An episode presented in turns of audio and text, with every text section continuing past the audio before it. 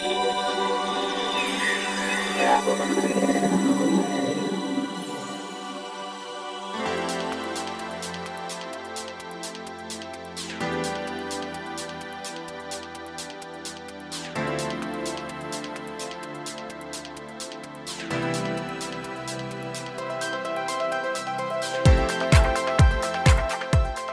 んにちはゆきです。菊間が第429回の時間がやってまいりました。早川さん今週もよろしくお願いします。よろしくお願いします。さあ、えーオープニングですけども、えー今日はじゃあどうしましょうかということなんですけど、ええ。事前にですね、えー直前なんですが私用意していたんですが、えーゆきさんにですねダメ出しされてこれ過去やりましたよことで 最近ね本当に増えてきてですねちょっとどうしようもないんですけども、うんうん。えーその中で僕が今回学んだことはやはりアドリブ力ということでですねえーまあ、インタビューもアドリブ力ですけども、うんゆきさんもねトークライブとかトークショーとかやる中で、まあ普段の仕事でもそうですけど、えやっぱ想定外のことが起きるじゃないですか。え起きますよね。特にトークとかでもあれみたいな、はい。そういう時ってゆきさん何か心がけてることとかまあちょっと抽象的だけど何かありますかね？基本的に仕事の時は、そういうことがあるのが経験上分かっているので、台本を持たない。うん持たない、うん。頭には一応もちろんざっくりとはい。大事な部分入ってるわけでしょ、そうですそうです、でも持つとどうしてもそれに頼ってしまうので全くアドリブが効かなくなるんですよ、なのであえて持たずにいつも相手の言われたことをちゃんと聞ける姿勢を持って仕事に臨んではいます。プロインタビュアーだね俺以上に。いや私の場合どうしてもステージなのでね、ライブ感を大事にしなきゃっていうのはあるんですけど、早川さんは、でもなんか受け売りじゃなきゃ結局そこしかないよね、うんやっぱり何起きるかって分かんないからその想定外のことを想定するっていうことも大事だけど、はい。でもその想定するから何か準備できるってことはないから結局本当にゆきちゃん言ったまんまになっちゃうけど目の前にいるその相手とかお客さんを組みながら、まあ、ある意味できることって限られてるけど、はい。なんか一生懸命拾っていくことしかできないよね。そうですね。よっぽどトークが長けてる人だったらね、うん。いろいろ即興でできるのかもしれないけどなのでまあこれってねこう今は聞く特にインタビューとかトークの話だったと思うんですけどもやっぱり必ず想定外のことは起きるということは肝に入れつつまあその時ある状況でやっぱりベストを尽くすしかないのかなと。ね。いう今回ですねオープニングの、えー台本だったんですね。あ折り込み済みの折り込み済みなんです。まさかの、はい。さすが。と考えつつ実はですね来週分のオープニングも考えてたんですがそれも、えーゆきさんにこれ使いましたということで今 来週はどう逃げようかなと考えているんですが、まあ、こんな感じで今日は許してもらえますでしょうか？わかりました。では皆様本編もお楽しみください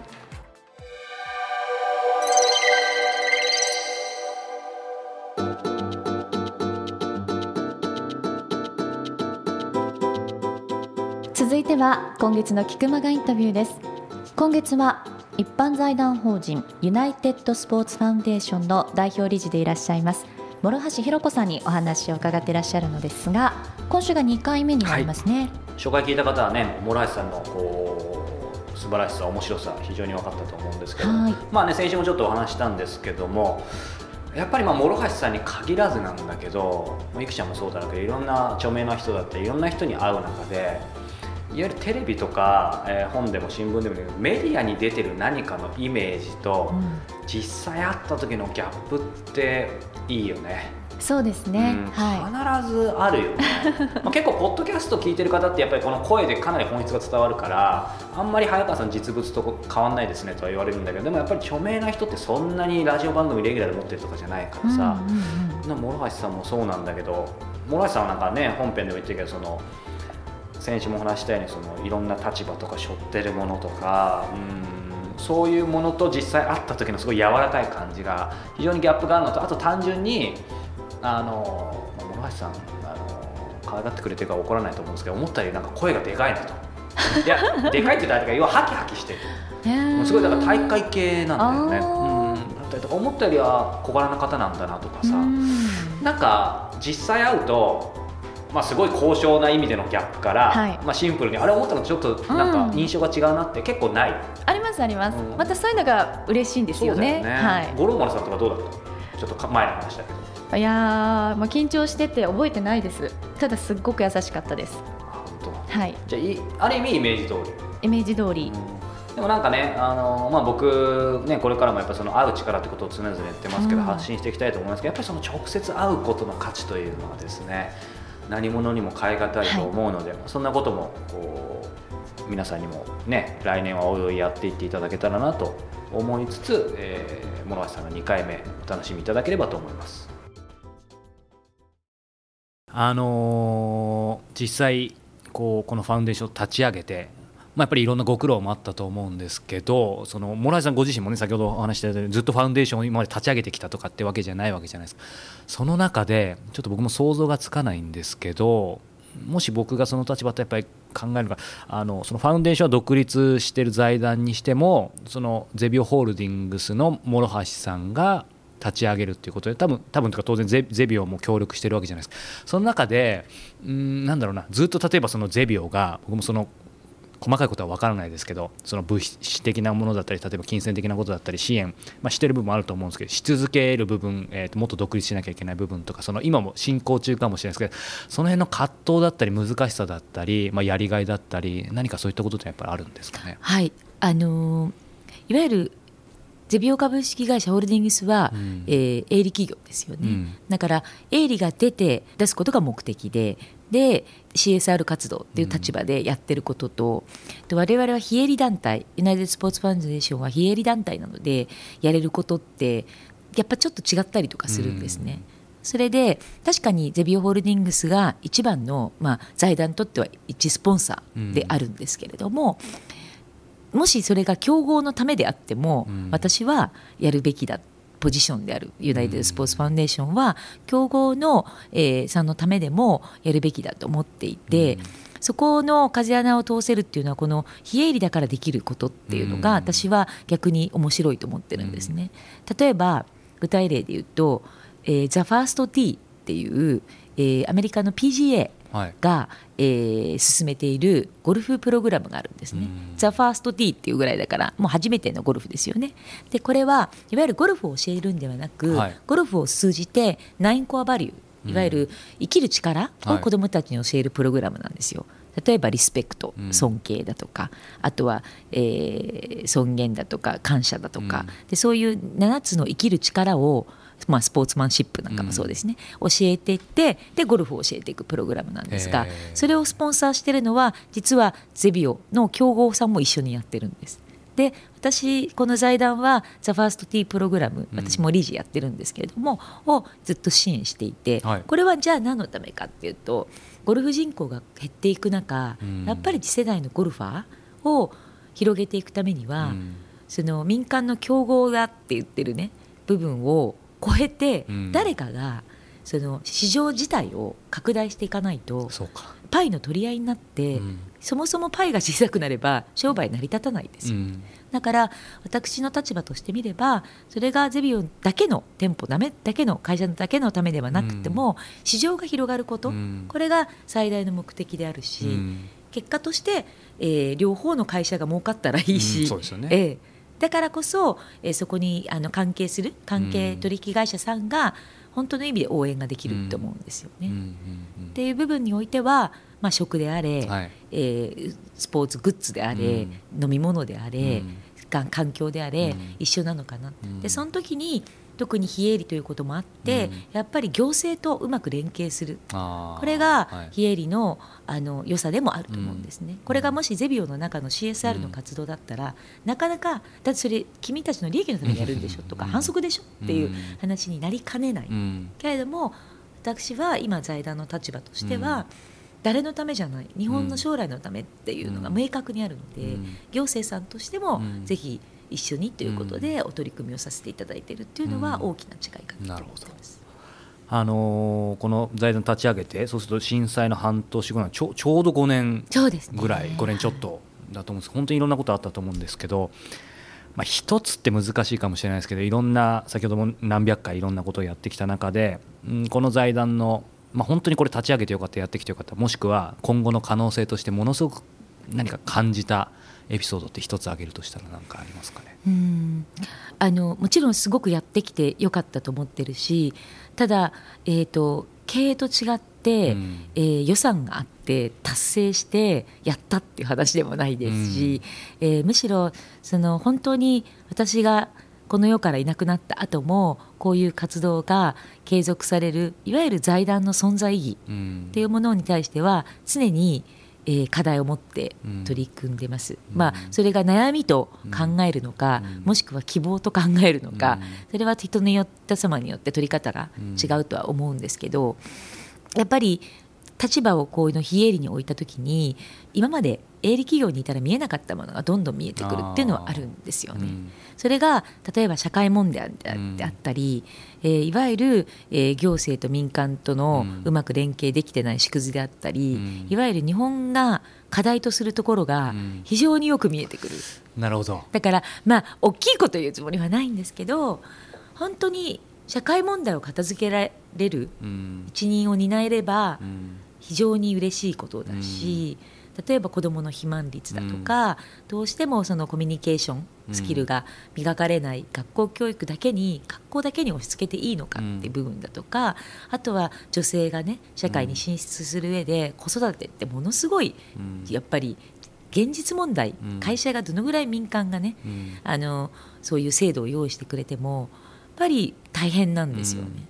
で共働きが増えれば送り迎えができない。そうすると、じゃあ誰が送り迎えですね。をするそういうイベントに子供を連れていくのとか、いろんな部分で、やっぱり、えー、人口減少に伴い社会変化に伴い、い、ろんな部分でやはり知恵を絞って、えー、やっていかなきゃいけないっていう部分に関しては、まあやることは鬼のようにあるなと。いうふうには思ってる。それがまあ本当にこの財団を立ち上げて、今社会問題にこれほどあのぶち当たるとは思ってなかったので、まあ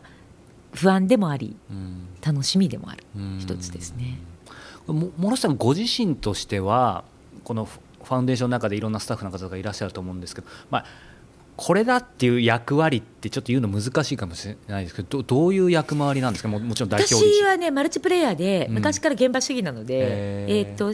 今週末もあの福島県の未来子ども塾っていうところで少年自然の家に週末は子どもたちとジャージを着て一緒に運動し、はい、あの走って 朝はラジオ体操をし、はい。もろスポーツじゃないですか、えーはい、一緒に運動して子どもたちと一緒にあの寝食ともにすることをやってます、今週もこのまま高知に飛びますが、えー、あのあの特に10月はスポーツウィークなので、はいうん、あえ子どもたち夏休みになると私とっても忙しいですだから、うん、あの子どもたちの休みに合わせて、はい、現場の活動の場になるので、うん、特にあの宿泊を伴うプログラムなんかはやはり、えー、リスク管理の部分もあるので、どうしても私はそこには行きますね。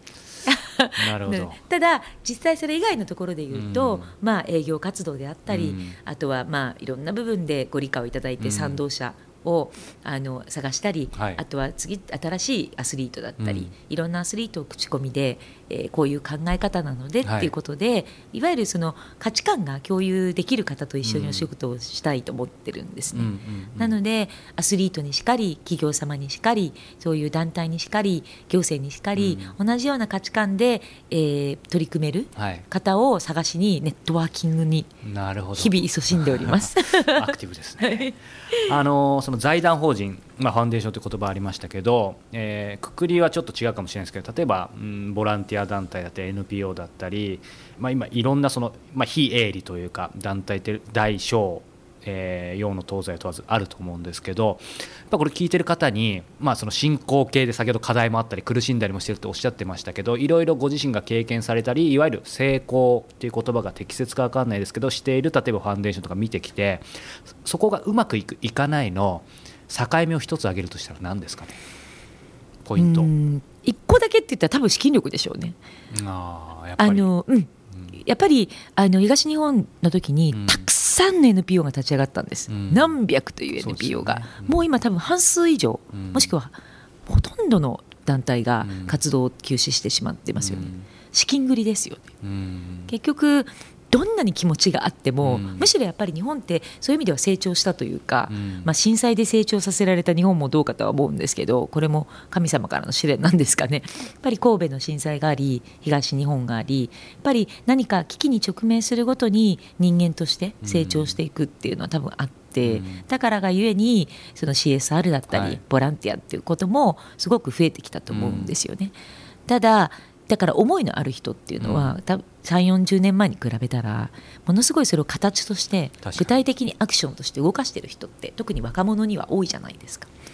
そういう部分では気持ちがあって、うん。やる気と熱意がある方がたくさんいる、けれどもやっぱり資金力が続かないとか、えー運営がしきれないっうん。ていう部分において、えー継続できないっうんていうのは現実問題あるとうんうん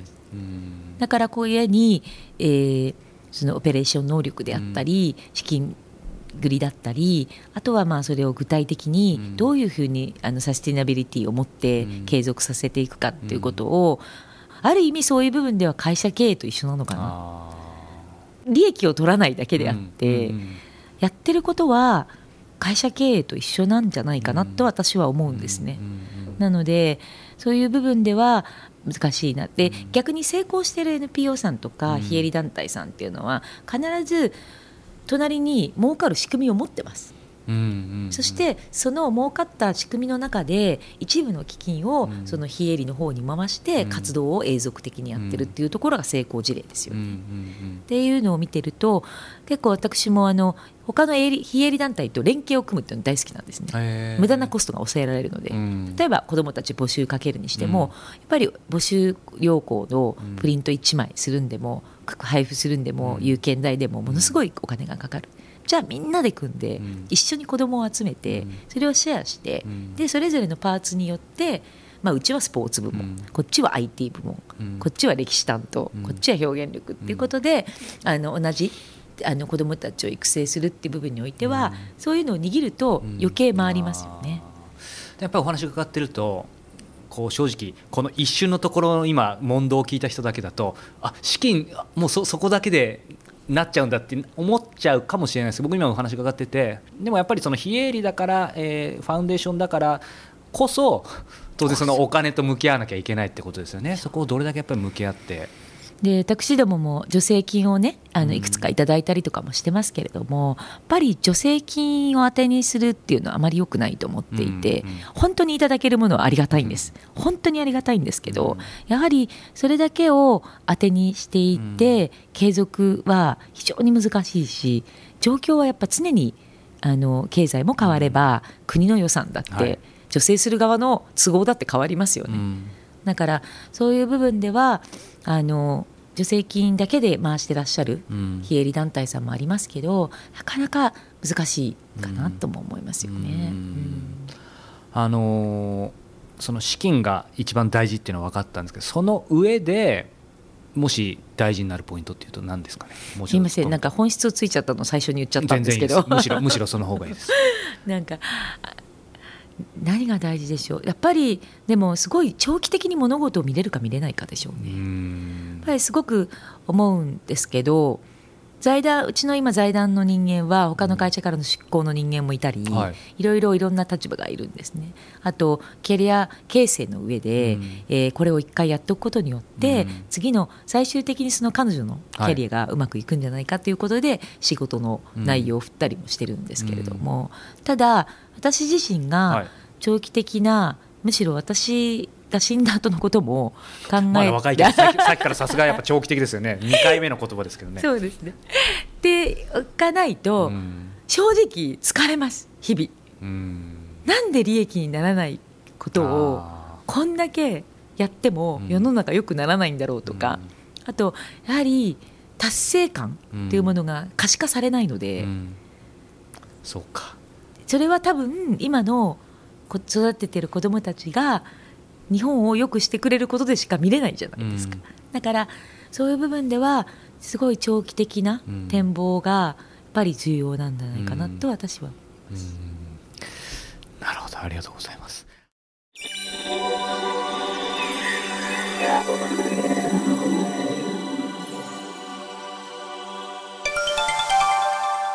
教えて早川さん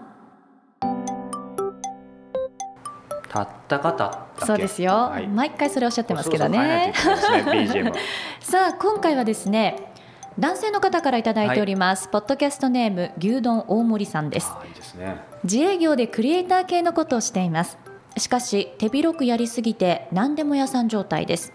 初対面の人に自己紹介するときやっている業務についてついダラダラと説明してしまって相手がピンときてない時もあるようです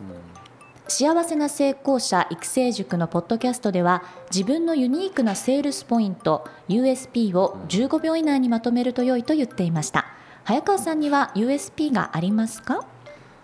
かなか厳しい質問ですね。なんかすごい難しいですよこれは。15秒で答えなきゃいけないと思うんですけど なんでしょうね。でもやっぱり僕の USP は一言で言うと、まあ、さっきもちょっと言いましたが会う力でしょうね。うー、うん。んやっぱり、まあ、今もねそんな有名じゃないですけどやっぱり知名度お金コネ実績知識自信が全くない状態から、まあ、8年前ですけど国内外の面白い人トップランナーに会い続けてでその人だったりその人の世界観をまあ時にはポッドキャストに変えて、えーメルマガに変えてライブに変えて世の中に届け続けていることっていうのが、まあ、僕は会う力を使ってやっていることかなと。うんいうふうに思いますけど、まあ、もうちょっと客観的に見ると、まあ、今後僕は伝えていきたいことでもあるんですけど普通の人でもトップランナーから直接直接ですね、えー会って学んで人生を変え続けられるということを身をもって自分がサンプリングしサンプルになって実証実験し続けていることというかですね。うーん。15秒超えてますね、まあ、最初に会う力と一言で言ってますけども、はい。うん。っていうところが、まあ、強みというか独自性オリジナリティかなっていうのは、うん、ありますけどゆきさん僕、まあ、僕これ質問来てるんで、ちょっと僕が僕に言うの恥ずかしいですけどゆきさん僕の強みは何だと思いますか？USP は。全然いいですよ。関係ないことでもいいですよ。すよ15秒とかで言うのも難しいですけどやはりこう、うん、おっしゃってたみたいに積極的にうん。こう誰かにこう会いに行こうとするっていうのはすごいインタビュアーとして、インタビューの内容よりまずそこがないと始まりませんものね、うんだからそこをずっとやってこられてるっていうのはすごいなという、うん。はい、思いを持っております。他にありますか？他ですか？他はこれはちょっとテクニック的な話ですけれども、はい。案外、あのーその場ではどういう気持ちで聞かれてるかわかんないですけど、うん。あこれ聞いていいのかななんていうのを首にも出さずに案外聞いていいのかなっていう質問をなさってるとことかが番組面白くしてるのかなと。えどういうこと？なんか本当だったらそういうとこってちょっと聞きすぎじゃないみたいなのあるじゃないですか。うん。突っ込みすぎじゃないってそうそうそうそう。だそういうのとかをガツンと聞けちゃうところはすごいなと思いますけどね。あ本当？うんあありがたいでもそれやっぱりご自分が、あのね、そういうこう会いたい方に会っているからこそできることなんじゃないかなと思うんですけれどもね。まあでもね当初なんかはね、まあ、今もねあんまりレビュー見てないですけど iTunes でボロクソに叩かれてあいつはもう全然聞いてないみたいな感じであったんですけど、まあ、途中からね少し変えましたけども。ええーまあ、僕に対する質問来ていただいてるんですけどせっかくだからまあ僕の話はさておきですねその USP 強みってどんな方でも起業するにしてもししないにしてもあると思うんですけども、まあ、個人的にはもちろんずっと考えてた時期もあるんですけどやっぱり大事なのはですね、えー何かというと自分が考えている自分の強みユニークさとですね、えー周りの人が、えー思っている強みって必ずしも一致するとは限らないんですね。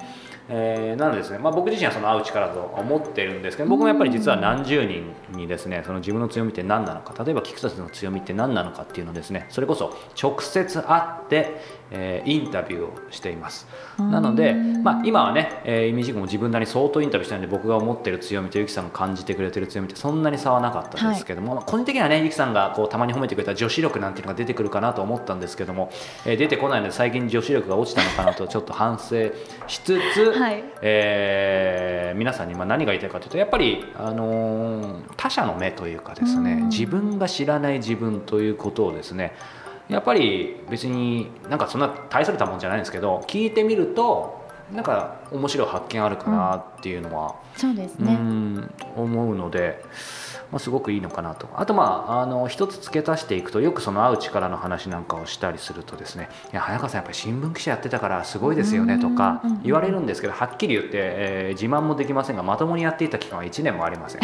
そしてプロフィールにも書いてますが、えーまあ、心身、えー、病んでですね、えー、半分ぐらい休んでますので、まあ、素人ですねそしてゆきさんのようにこう、ね、実際のライブで喋ったりとか、うん、そんなこともやってないですしラジオもやってなかったのでまあ素人ですよね、まあ、今でもそんなに喋りのプロとは言えませんが、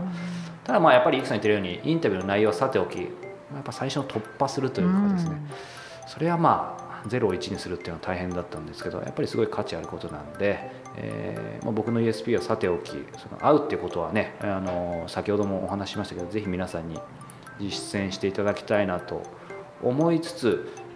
ゆきさん USB って何ですかね？さあ逃がしませんよ。苦手こういうの。いいですよ。あえて。あえてですか、うん、まあ一応私なんかのやってる仕事は、まあ、皆さんに商品を売っているわけではなくて、うん、楽しい時間とか空間を想像して、ね、来ていただくようなお仕事なのででその時にはあくまでも私のお隣にいる方に会いにいらしてるからまああの陰ながら少し支えるような、うん、そんな役回りを責任を持ってやってるのがセールスポイントですかね。なるほどね、はい、っていうのをこう、ね、遠慮がちに言うとこはまた素敵。ねあの大和なでしこライクなゆきさんなんですけども、ね、でも機会があれば、えー、いつも僕の、まあ、そういう意味ではこの番組の,、ね、あの女房のような形でやっていただいてますから、えー、ね、はい、あのゆきさんの、えー、メインパーソナリティの昇格待望論もかなり渦巻いてますので、はい、あの来年機会あればねちょっとそういう、えー、機会も設けたいと思っております。さあそれではこのままエンディングに参りましょう。この番組では本日の牛丼大森さんのようにですね皆様からの質問お待ちしております。トップページ入っていただきましてコンタクトボタンをクリックしてください。そちらから早川さんへの質問番組へのご意見ご感想等々お待ちしております。番組内で質問採用させていただいた方には Amazon のギフト券500円分をプレゼントさせていただいております。そして早川さんに直接相談したいという方には早川さんが1対1で Q&A を行っています。ライフアップデートセッションも実施しています。こちらは傭兵早川 .com のイベントページをチェックしてみてください。